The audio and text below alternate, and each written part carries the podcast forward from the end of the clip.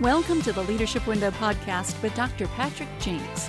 Each week, through a social sector lens, Patrick interviews leaders and experts and puts us in touch with trends and tips for leading effectively. Patrick is a board certified executive coach, a member of the Forbes Coaches Council, a best selling author, award winning photographer, and a professional speaker. And now, here's Dr. Patrick Jinks. Greetings, leaders. Thanks for joining us on the Leadership Window. This is episode 99.5. That's right. When you run your own podcast, you get to name the episodes whatever you want. We've already had episode 99, and episode 100 in two weeks is being reserved for a very special purpose. Don't miss that. Stay with us, stay tuned. You'll see what it's all about. We've just got some big announcements about where the company's going and what we're doing. We got some cool things to just sort of unveil, and we're shifting gears going to a new level. We're excited about it. So I thought what I would do. This podcast, The Leadership Window, is three years old this week. And we've, as I said, had 99 episodes. And we rank number six on FeedSpot's global ranking of podcasts in our category, in our genre, nonprofit leadership. We came on that list oh, I want to say about a year into the show at number 13. We've been as high as number five. We're currently at number six. And I only say that FeedSpot, by the way, is the world's largest human curated database of blogs and podcasts Uh, of you name the podcast, it's on there. They they rank everything. I don't know how they do it. They've got algorithms that look at the social media paths and the number of listens per episode and the number of episodes per month and all, all of this different stuff. I don't know where they all where they get all their stats, but we're getting consistently over 3000 listens a week.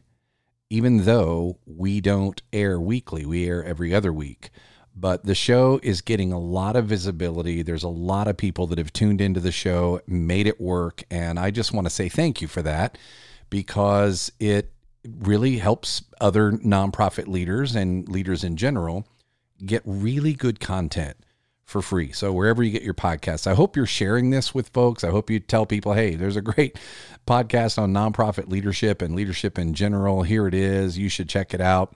If you want to send them an episode, this might be the one to send them because what I thought I would do before we have our 100th episode and make some announcements about where the company is going, um, I thought we'd share some of my kind of favorite, not necessarily moments, but just types of content that we've had. And uh, we put this together. And as we put it together, I, I have to say, I realized that every one of the clips that you're going to hear in this episode come from an author, a consultant, a coach, uh, a business leader, someone who is an expert in leadership. None of these clips, I don't think, uh, are from the CEOs in the nonprofit sector. And we've had a number of them. And I don't know, I just decided I would make this particular episode clips from the leadership side. And then uh, down the road, we'll have a best of featuring some of our amazing and extraordinary nonprofit leaders and some of the things that they're working on. Um, the this was really hard to do. I wanted to keep this episode around that one hour mark, like we have all of our other episodes. Uh, or I could have gone on and on and on. It was hard to pick from 99 episodes the the clips that were the best. And and if you're listening to this and you're one of the guests in the last 99 and you're not in this best of or these highlights, just know I this was this was very difficult, and I just had to narrow it down. Otherwise, it would have been a three hour show.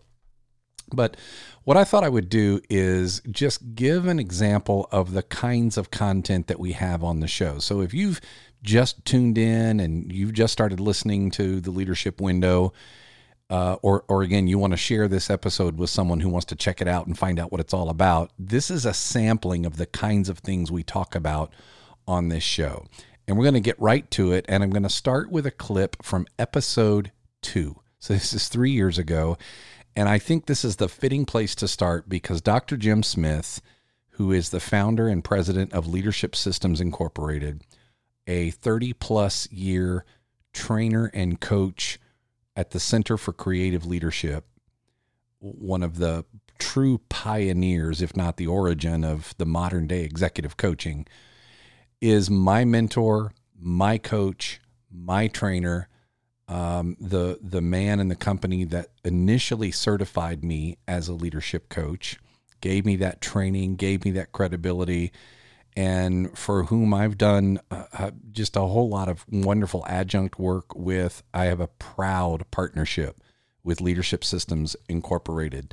And uh, I can't say enough about Dr. Jim Smith. He was, of course, my first guest for that reason. He he is he gets a lot of credit for the success of the Jinks Perspective company, of this podcast, of my coaching career and success he gets a whole lot of credit for it because of everything that he's done to develop me, strengthen me, inspire me, train me, coach me, show me examples. And this is a clip from the first episode where he was covering.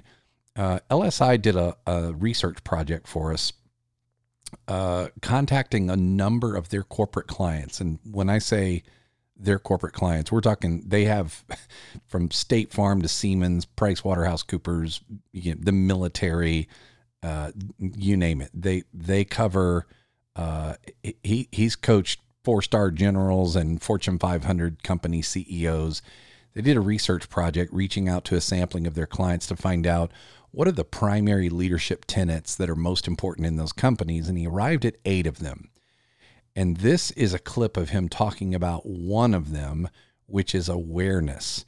And in the coaching world, what we do as coaches is try to help our coachees become more aware. So, this is Dr. Jim Smith talking about the importance of that awareness and his uh, description of what we call micro awareness. Here's Dr. Smith.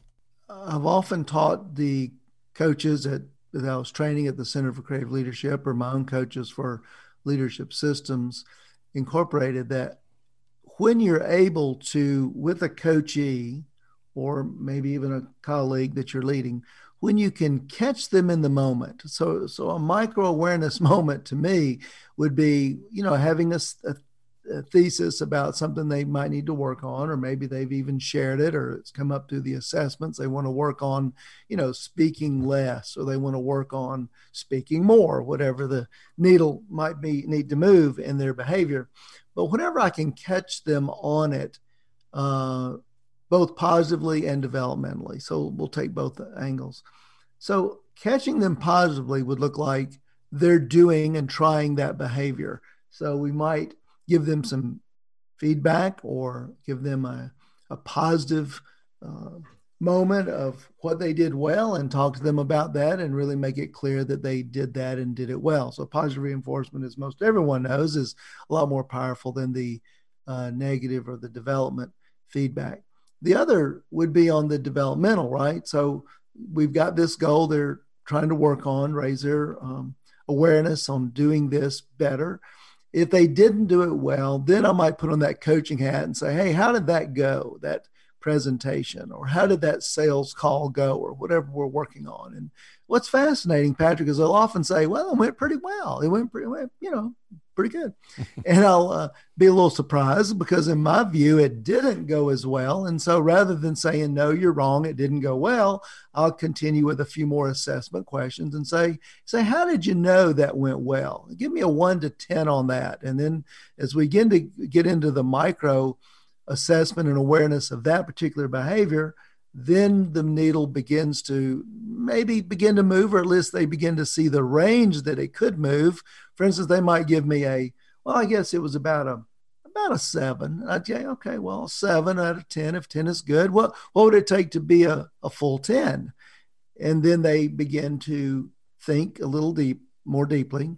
They begin to say, well, I guess I could have done A, B, or C and then I might come in as a coach and say, "Yes, I really like how you're thinking. That mm would have really moved the needle. What would it take to get you to do that next time?"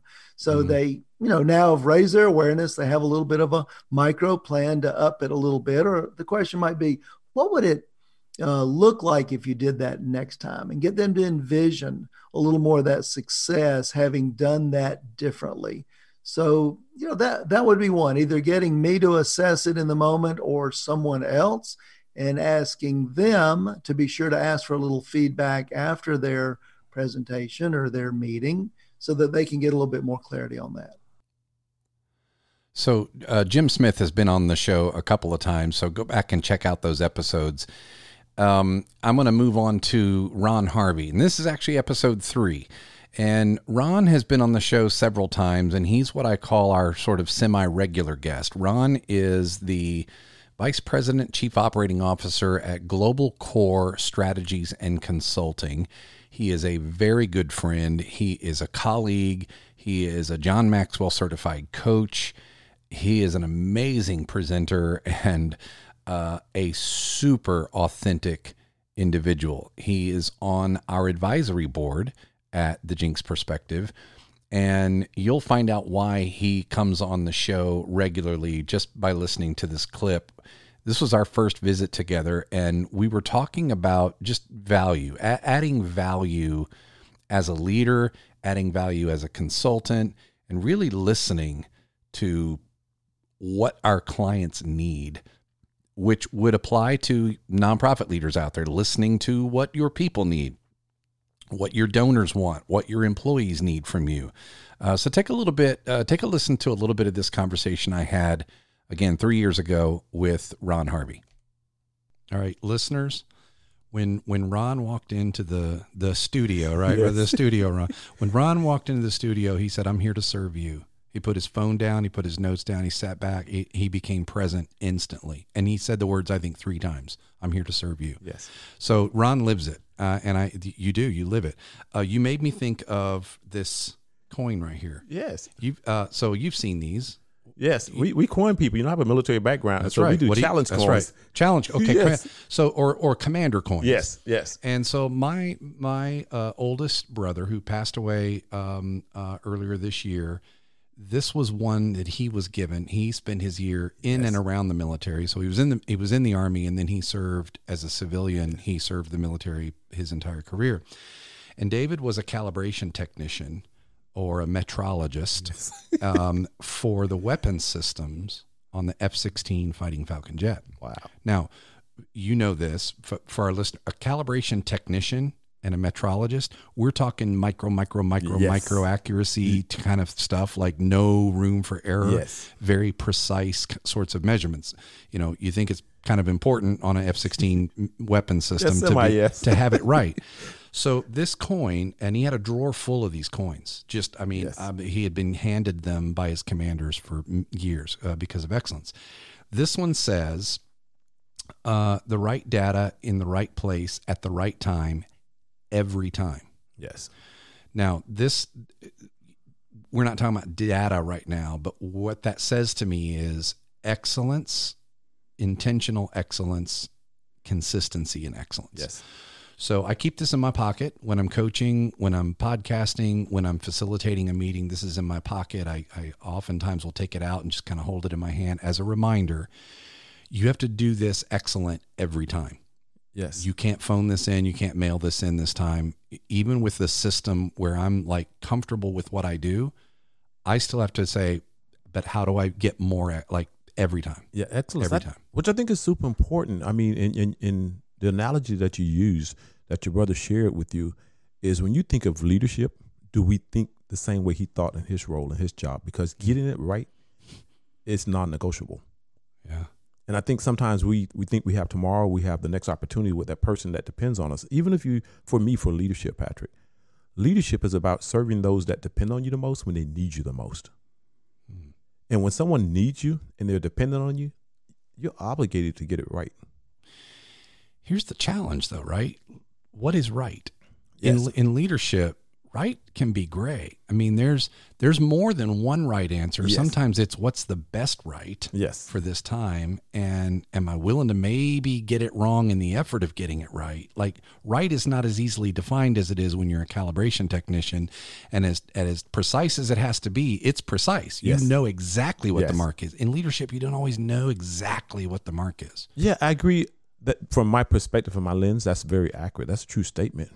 What's right for the person you're serving? Mm. And that shifts from person to person. What's right and for what, them? Yeah. And okay. what, what's right for my my 12 year old daughter today can be absolutely ineffective tomorrow. Mm. And so, do you pause long enough to be present, be in the moment, and what's right at that second? Because that's how you get the context. Yeah, that's how you get the context. Oh, that's good. That's yes. good. Yes. So for me, I tell people, and and very rarely do I use right or wrong. I'm with you on that. I'll use effective or ineffective mm. because I can measure that day to day. And so, what I you know, with 21 years of military service, my leadership style shifted and adjusted with everybody that I engaged because I met them where they were and what did they need. I could listen to Ron Harvey all day. I just love the way he presents things. Uh, my next highlight is from episode six Nick Nanton. Down in Florida, he is a serial entrepreneur. I don't even know what to call him. I mean, he's an attorney, he's a celebrity branding um, um, agent and expert. He is, I think, most notably, uh, oh, he's a he's a Nashville songwriter and musician. I think most notably, he is a uh, award winning um, filmmaker, a documentary filmmaker. He has won over 20, I think the count is somewhere up near 25 Emmy Awards for his films. Um, I've been to some of his premieres of his films on the red carpet in New York. I've seen some of his films. His latest one, uh, if you're a sports fan and you know who Dick Vitale is with ESPN, the legendary basketball commentator, the uh, the ESPN films documentary on his life, uh, Dickie V, I think it's called. Uh, that's a Nick Nanton film. And, and so my conversation with Nick, who is also on our advisory board at the Jinks Perspective, my conversation with Nick in this particular highlight, I was asking him about how do you lead when you've got multiple teams? I mean, he's got his filmmaking crew, he's got his PR agency crew, he's got his family, he's got these other ventures he's in. How do you lead across those platforms? And I think where it led him to to um, talk was just how he thinks about leadership in general and how he defines it. Listen to this clip. I'm curious, not just, you know, what your leadership bent is on leading a team. I'm curious about your maybe your leadership challenges that you experience and some of the keys of getting through those in terms of handling lots of different entities and teams on diverse projects where contextual leadership, you know, takes over. I mean, w- w- directing a film, you know, probably involves some different leadership tenets than you know, I don't know, running a branding agency, for example. Some are the same, some may be different. How do you manage leadership and what are your challenges in managing leadership across all these different entities and projects you're doing at the same time? Um, another great question. I man, I just try to show up and, and serve in the best way I can. I, I don't want to sound trite, but it's, you know, a, a, friend of mine, Keni Thomas, was one of the lead rangers in the Black Hawk Down crisis in Mogadishu. We've all seen, most everyone's seen the movie or read the book or whatever. Um, but, you know, he told me, his definition of leadership. Uh, he said, leadership is the example you set for the people you serve. And I think so many people get, I love that definition, by the way. It's the best definition of leadership I've ever heard. And I love the fact that he, leadership is about serving. It's not about ordering people around. It's not, if you serve everyone that you are leading well enough, they will, they will, I mean, in that case, they'll take gunfire for you. They will you know break down walls they'll march for three days they'll do whatever. So if you are a servant leader like you serve well then everyone everything else comes together. Now, does that mean I believe the world is full of sunshine and lollipops? No. Sometimes I wish it was, but you got to have hard conversations with people sometimes like, hey, I, am going to need you to show up differently than that. Or if that's your goal, maybe we need to readdress this. Um, I try to, I don't, I don't love conflict. I certainly don't. Uh, anyone knows me knows that. Um, I don't, uh, I, I would say, and I found a way to, um, most of my career to just only work with those who show up the way I like them to show up. I mean, one of the benefits of like filming documentaries, like if someone doesn't do a great job, I don't have to hire them again. If I think they're so far off the reservation, it's not going to work. You know, if I think they're close or like, you know, I've got, um, a project being done in my house right now, and I was re- a guy was referred to me by my parents, and just a little simple communication thing that I think he's a really good kid. I think he's going to do great work, but it's just something he probably has never thought about. And I I feel like if he's open to it, if I share something with him, that he'll be super open to it. And I think it will help him out. I- I'm going to do that, and so I'm going to serve him well by trying to share with him. I'm not mad at him. I'm not going to lecture him and say, "Hey, I was thinking, I, I saw this thing, and I didn't. It really wasn't clear to me." And if you just were to add, you know, as a part of your your service, you know, notify people of this during like whatever. And so I try to correct it when I can if I think it's if I think it's useful, if I think it, that we can get somewhere with this. If not, I really will just you know not hire the person again unless they ask. Yeah, well, Um, serving people and correcting people are not mutually exclusive. I mean, you're actually serving them when you tell them, "Hey, I need you to show up differently," because you're You raising their are. game, you're elevating them.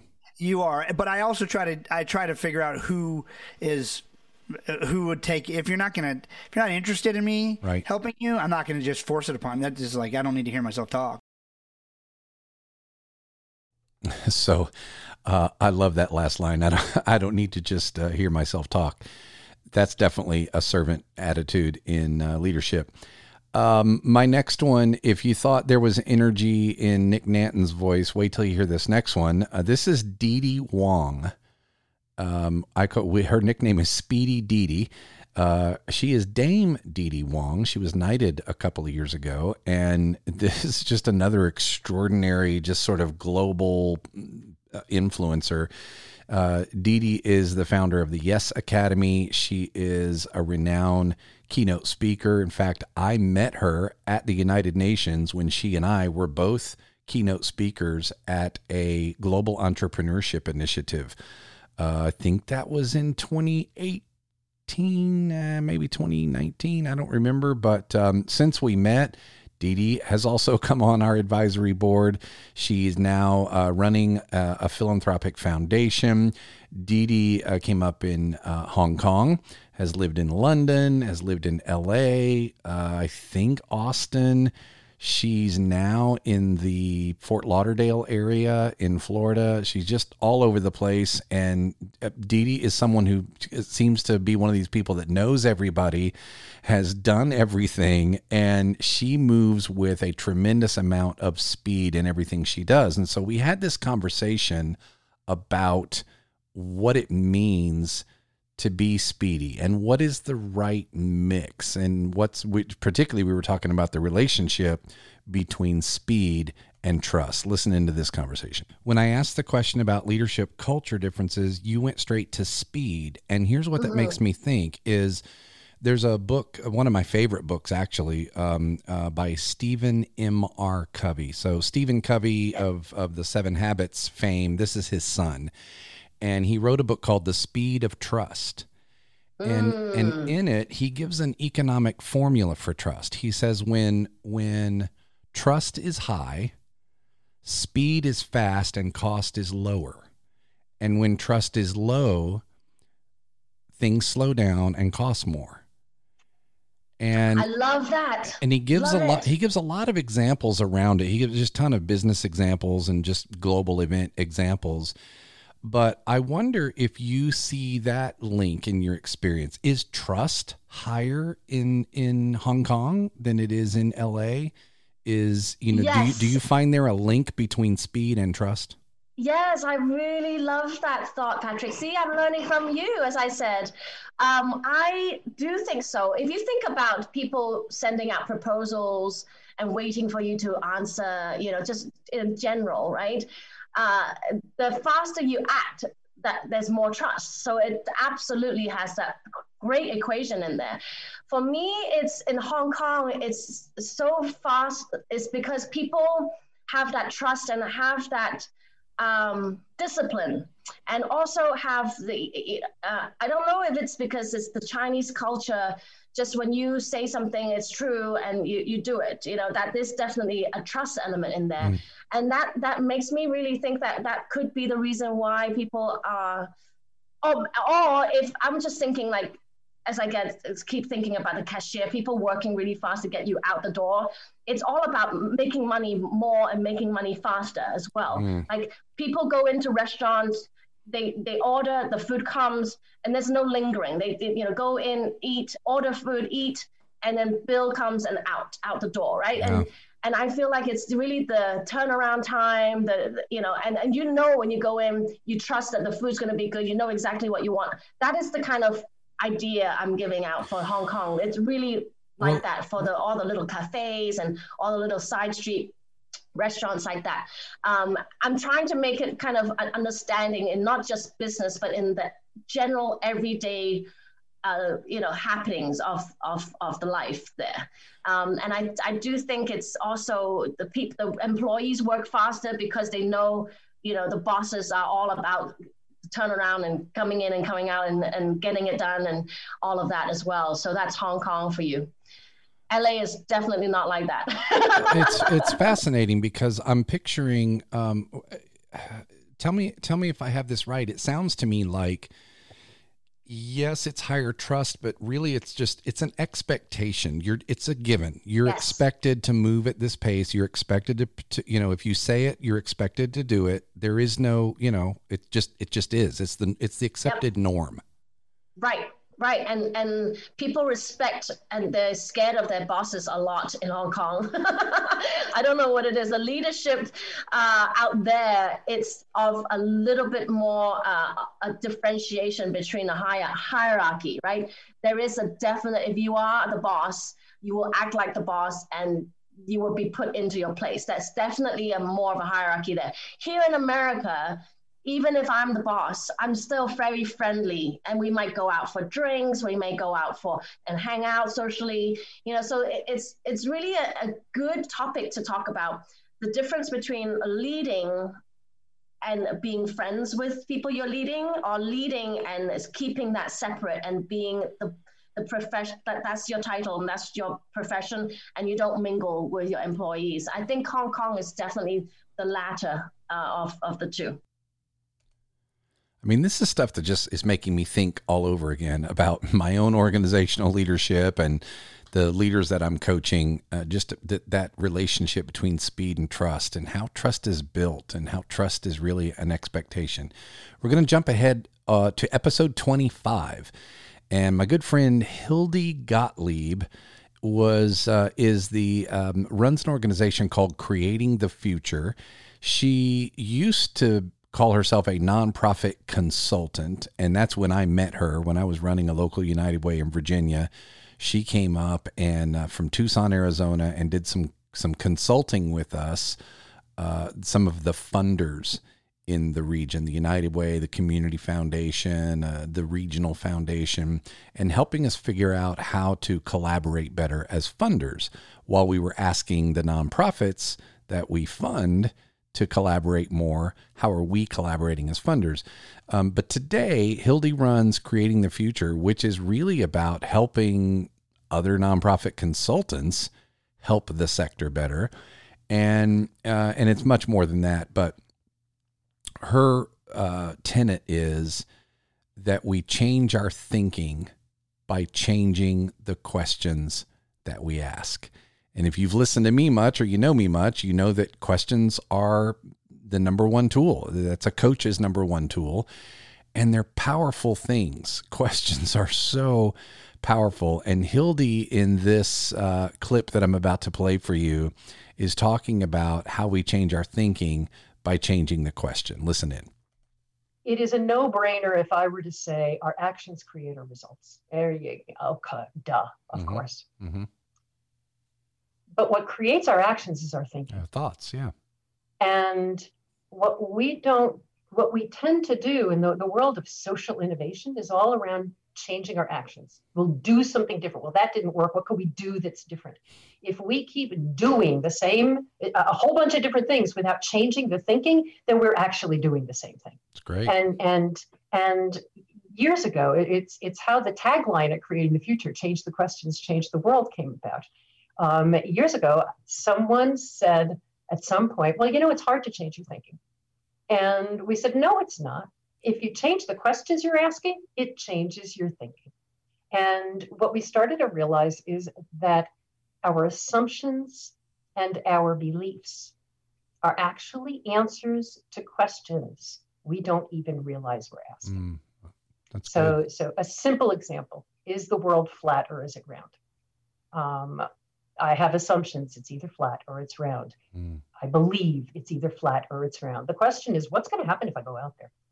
Uh, there's there, all of our assumptions and all of our beliefs are actually answers to questions that we don't realize we're asking. Mm. And so, if we can be mindful about the questions, that will shift our thinking and that will shift our actions. And that's what catalytic thinking. It's why inserting, just as you said, inserting that one question at that one time Mhm. um, can just completely shift a conversation from going into the weeds and spiraling down to, oh, wow, that is possible. And we could do that. Uh, we're going to jump to episode. Well, this isn't a jump. We've got a few episodes in a row here. Episode 26 was the first time that Charles Weathers has come on the program. Charles is founder and president of the Weathers Group, um, also here in South Carolina. And really, I, I, I call him the kind of the, the standard. Um, he really set the bar long before I arrived in South Carolina. Charles was setting the bar for how to bring excellence in consulting to the nonprofits. And I've learned so much from him. He celebrated, I think, 20 years this year, um, all right here out of Columbia, South Carolina. And um, we're talking about. Uh, Charles and I have truly conversations. Like they're less of an interview and they're more of a conversation. And we were talking about values and values statements. And I think he and I found out we share uh, a philosophy on this and how organizations approach this concept of values. Take a listen. We put values on the wall. We put them on the website. We put them on the board manual, the employee manual, the back of the business card. We very seldom put them into practice. Yeah. And one of the things that we've been working with organizations with over the last couple of years is becoming what we call a VIP organization, values in practice. And, and how do you become a We think we're practicing them, don't we? We don't we assume we're oh practicing Oh, them because because they're on the page. We must be practicing them, they must be there. They're written down. right? Watch this. I even know them. I can list them. Yeah. You know, Yeah. we create nice little acronyms that go along with it. So Yeah. we must be, pra- no, we're not practicing Right, them. right. And so to help the values manifest, the first thing is we have to recognize what's the difference between a value and a nice business practice. What's the difference between a value and a nice idea or lofty mm-hmm. idea? Again, defining important terms. We define values as non negotiable principles we will not compromise that guide our decision making. Mm-hmm. Value. Mm-hmm. And the truth is, at that point, from that definition, guess what? You don't have a lot of values. You don't have 15, 20, 30, 40 values. Right. You got about five or six things that you're saying, you know what? No matter what we do, these right here will guide those decisions. Yeah, and we're not talking about policies and procedures when we say that. No. We're talking about the core values. We're talking about the primary parameters of how we approach what we do. Exactly. And, and here's when you know it's a value, Patrick. Regardless of the money I offer you, the fame, fortune, notoriety, recognition, you're saying, we ain't doing that. It can't be bought. Not that. We're not doing that. And so that's when people, that's why that values conversation has to be deeper than we value integrity. I'll give you a hmm. quick example. People love telling me, Charles, we value honesty. Now, think about the word honesty. I say, great. Yeah. Then I'll say, when's the last time you told a lie? Now, my grandmother wouldn't want me to say the word lie, but I just said it. Yeah. And people say, well, it wasn't really a lie. It was more of this. I said, but it wasn't totally honest. And they have excuses for that. Yeah. So I said, be careful what you say you value. What does it really look like in practice? And that's a deeper, more meaningful conversation. And it's more than just the word accountability on the wall. How many boards or nonprofits or others have you seen say, we value accountability, but we don't even adhere to our own bylaws, which we have the power to change if we need to? So here's the power of that conversation. I'm I'm wanting to dig into the conversation again with him right there. Uh, so many things come into mind. Uh, the next episode that we're going to feature is um, my guest was Minter Dial from the UK, a former brand executive with L'Oreal in their Redken brand, and a best-selling author and speaker today. Uh, this was a conversation about modeling authenticity in leadership and really knowing ourselves. Listen to Minter. We need to get more close to who we are because then we're going to be understanding what really motivates us and that drives us the energy. So when we got to do all this stuff where we have so many choices, so many activities to do, well, how are we going to, what reservoir are we going to generate? So you could end up being the rah rah leader, if you will, to the extent that you have tapped into what's important to you at a personal level. You're being authentic to yourself, only you looking in the mirror you don't need anyone else to tell you that you're being authentic. You know you are, or at least the, the most authentic version of you that can be. And that is what's going to help you generate the energy to drive you to get through all the molasses, the lethargy, the infighting, the the bad news, the the political decisions that go against you, because that's life. So life is full of bad news and full of puddles that we have to walk through or run through.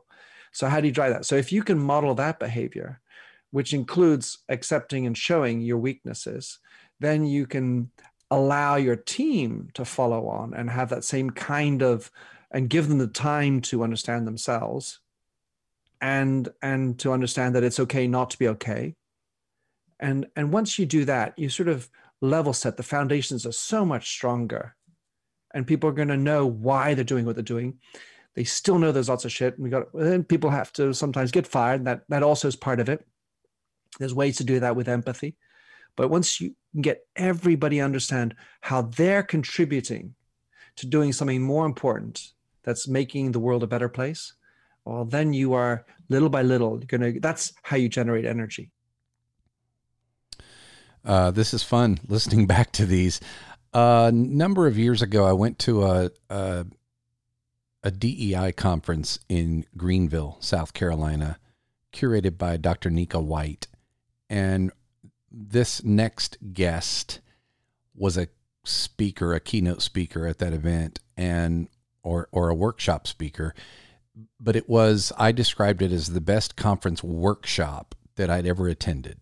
I mean, this woman had such energy, such wonderful content, so engaging, so on point and relevant that I said, boy, there's a couple things. One, I've got to get her on the stage at a couple of other organizations that I'm a part of. And the other is I got to get her on this show. And when we got her on the show, she she her her book at the time was um, leading your parents, and it's all about how to be a millennial leader, which she is, and leading people that are old enough to be your parents, and the unique challenges that come with that. And so she's a generational expert and a generational leadership expert. And given the last several years of where our, our country and sector have really uh, been focusing on with regard to DE and I, she has started putting together the relationship or the intersection of generational dynamics and race equity. It it's a fascinating thing. And I would encourage you to go back to episode 28 and listen to the entire thing. But here's just a short snip of Raven discussing that intersection. When we talk about Gen Z and their expectations, if we want to survive as organizations, and certainly if we want to thrive as organizations, we have to understand those expectations and begin to position ourselves as organizations to meet them. And because it's not just they're our future leaders and they're our future employees, but they are our current buyers and there will they will be our mm. customers excuse me and they will be our future customers to come and here's the the reality the United States is only growing more and more racially diverse. Every generation becomes more racially diverse more ethnically diverse. So Gen Z is the most racially and ethnically diverse generation we've seen in the United States. Gen Alpha, the, the, generation after them, will be even more diverse. And so the trend is there. That's why I speak about getting future ready, because it really is about getting future ready through diversity or being prepared for the racial, eth- ethnic, um, you know, and every other form of diversity that is encroaching. And so that intersection is about that business and moral, that generational business and moral case for racial equity, but it's also about the reality that this diversity, equity, and inclusion work is really generational and it has transpired generationally. So for a lot of boomers, right, it was about affirmative action. You, you had to do it. At least that's what their their introduction to DEI work is and has been in the workforce. It's like, oh, okay, here's this these the government's telling me I have to do this and we just have to do it so we won't get in trouble. That was affirmative action. Good in theory, good in practice, and it started the wheel, right? It's so we'll leave it there. so there is affirmative action for baby boomers. And then Gen X came along and said, hey, this affirmative action thing it's just not enough. We really need to be focused on diversity because it's the right thing to do.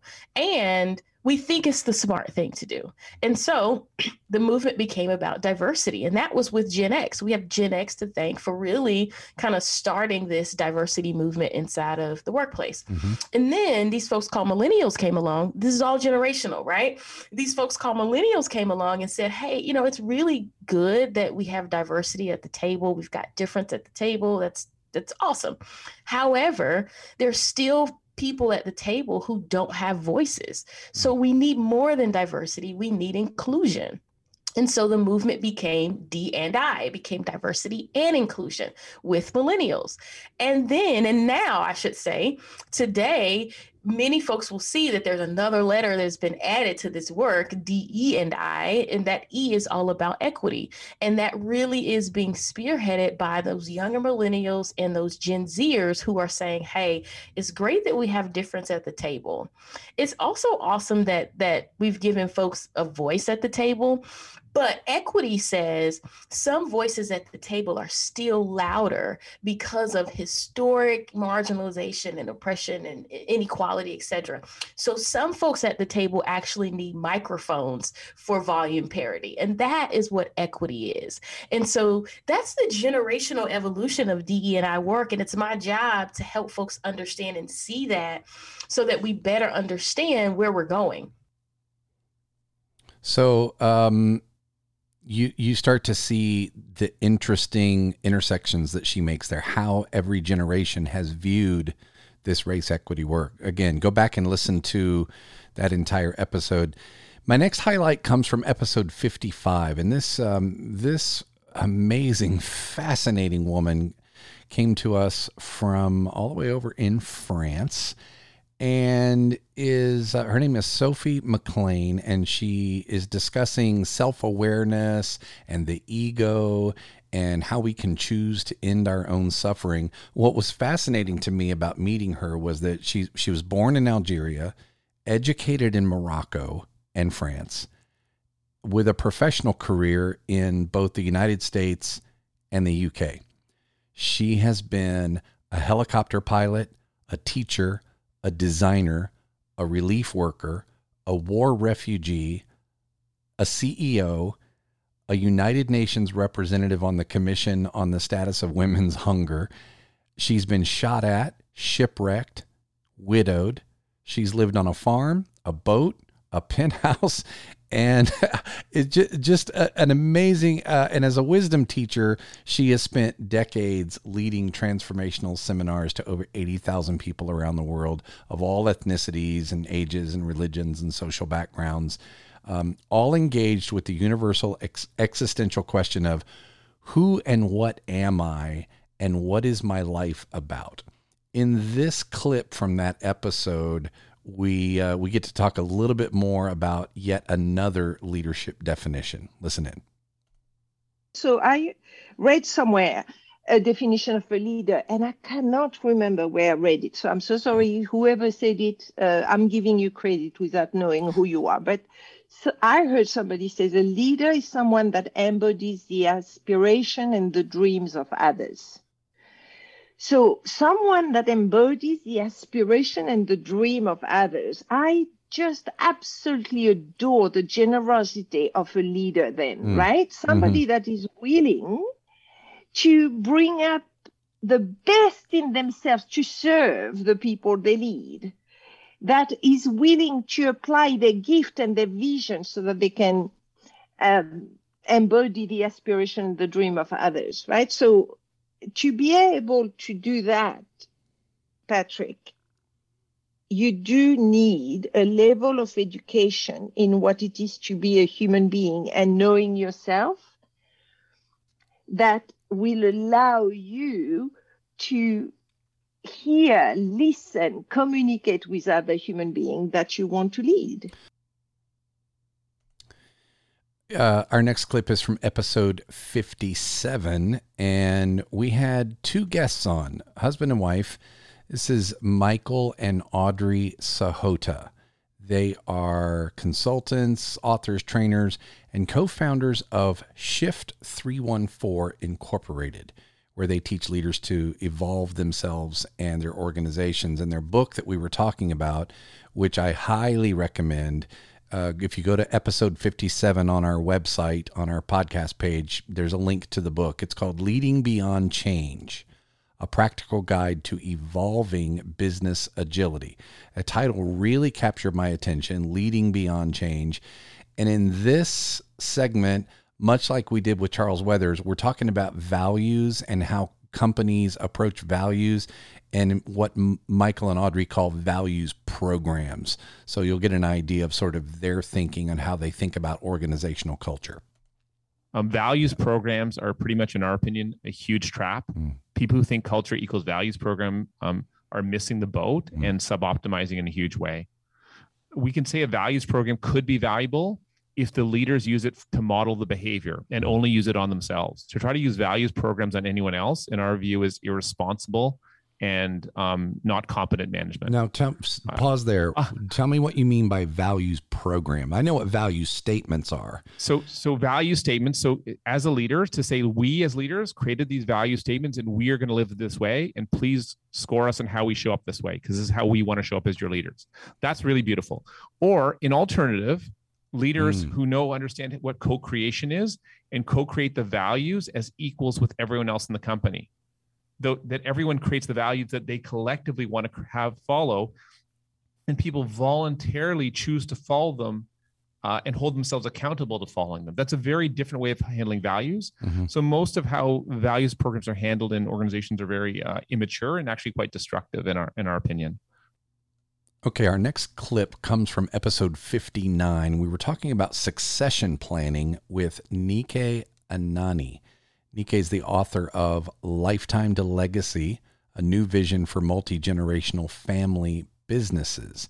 Uh, she's the co founder of African Family Firms, a Pan African association of family businesses focused on promoting generational wealth and generational legacies on the African continent. Um, we we had this conversation. She's from Nigeria, um, we had this conversation about succession planning, and of course, she specializes in family companies, but many of these concepts, if not all of them, apply just to general succession planning uh, with nonprofits. Many nonprofits, in fact, suffer from what we call founder syndrome. And uh, it's it's it's a little akin to that. Some of these challenges, but I was asking Nike her advice on how to help um, how to how to hand off an organization for for lack of a better term how do you hand off an organization in good shape? That's the conversation that i'm going to play a clip for you here. We don't want this rock star ceo um, that creates key man or key woman risk and um, has a lot of the institutional memory in their heads and their hearts and when they leave folks are kind of lost. Like where do we start?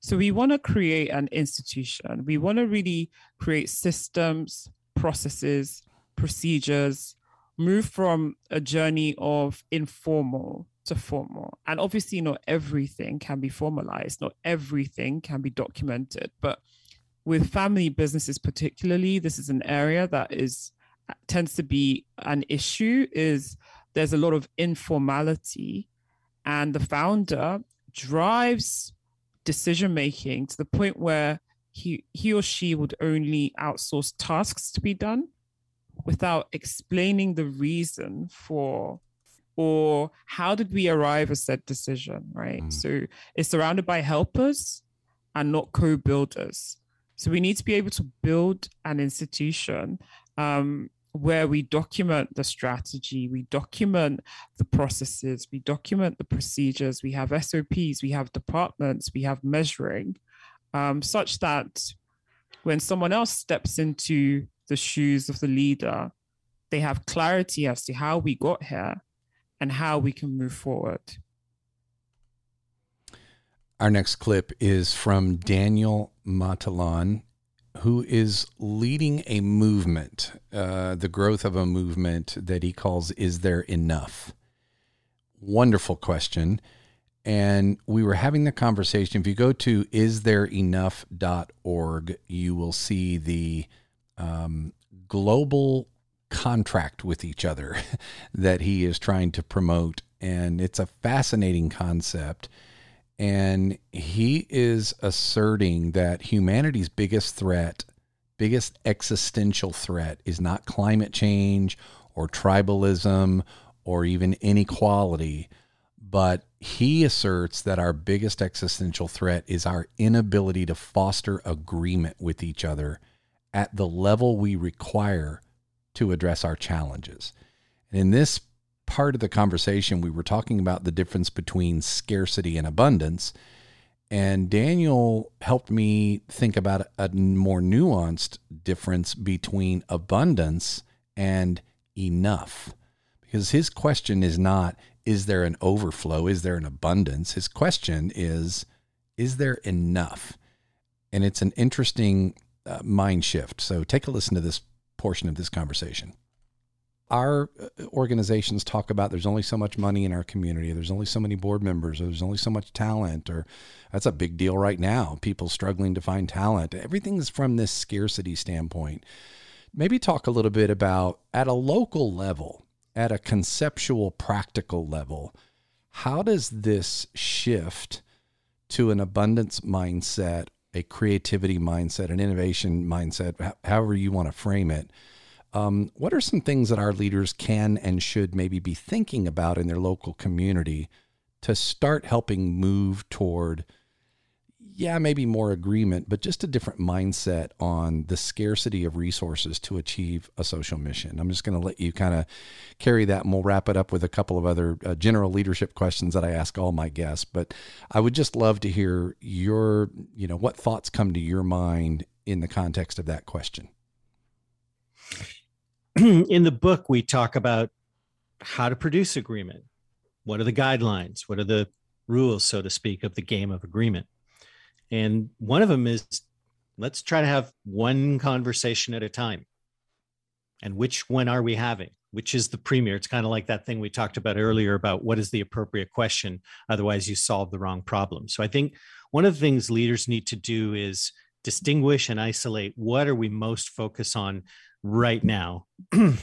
Keep the conversation to that. And again, going back to earlier where I said, let's just blast all the negativity out of the room by not telling people to be positive, but asking them what they're negative about, put it up on a whiteboard and look at it together. Don't judge it you know don't tell people why they should be thinking abundantly when people are in scarcity telling them to think about abundance i, I didn't find worked for 30 years i tried it very well you know in most cases and um, and i've been on both sides of that somebody telling me there's abundance when i don't think so and telling somebody else when they don't think so it just doesn't work very well but great, i think great beginning point. to transcend scarcity and abundance and describing what enough is is quite a different thing again, which conversation are we having? Are we having conversation about polar opposites? Because the other thing we discovered about agreement, this is a second piece from that chapter, is let's not dramatize in our expression with exaggeration, right? You talk about Stephanie Kelton before, and people want to dismiss it as just printing money with no obligation and responsibility. It ain't quite what she said. And so you might start, even if you vigorously disagree with modern monetary theory, of what part of what she's speaking of does have some truth and value. Now let's take down the rest, right? Mm-hmm. This is also important internally in these organizations is okay, let's recognize all the stuff that we have in place that is an obstacle. But the minute we start with these assertions that there's only so much money to go around, well, then that's all the money there is, folks.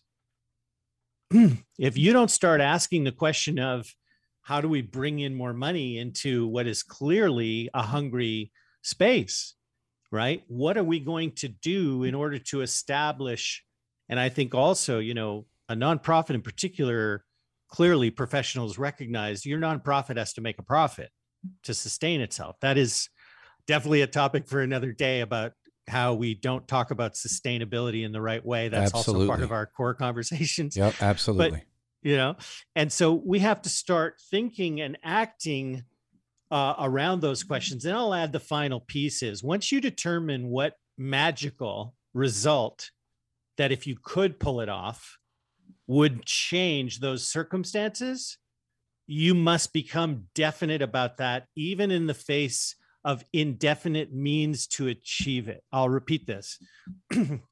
We have to be absolutely definite on the goal and we have to be as indefinite and flexible on how to get there because that becomes dogma right? But i'll tell you in my professional work i people will discover on is there enough a, a link to our company impact launchpad uh, which is a for-profit social impact studio and we're doing some really ambitious things there to the point that people fairly criticize us for doing too much fair criticism.